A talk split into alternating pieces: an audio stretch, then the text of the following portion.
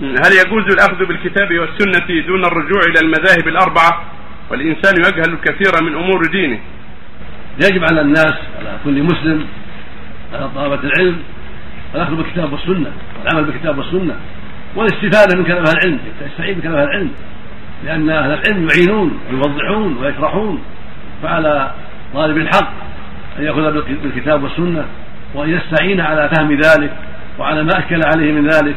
بكلام أهل العلم الذين وفقهم الله وهداهم ونفع بهم في مؤلفاتهم وشروحهم الأحاديث وتفاسيرهم حتى يستفيد ويفيد.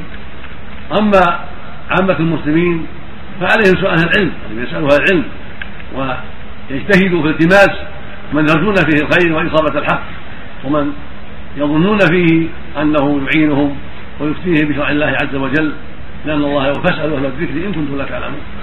ويروى عنه عليه السلام أنه لما سمع بقوم أفتوا بغير علم أنكر عليهم وقال ألا سألوا إذا لم يعلموا؟ إنما شفاء العي السؤال. فعامة المسلم يسألون وطالب العلم ينظر في الأدلة في الكتاب والسنة وينظر في كلام العلم لا لأن كلامه هو الدليل لا. الدليل كلام الله وسنة رسوله صلى الله عليه وسلم. ولكن أهل العلم رحمة الله عليهم جدوا قبلنا ونشروا قبلنا وألفوا المؤلفات وشرحوا الكتب ووضحوا فيستعين بكلامهم على فهم.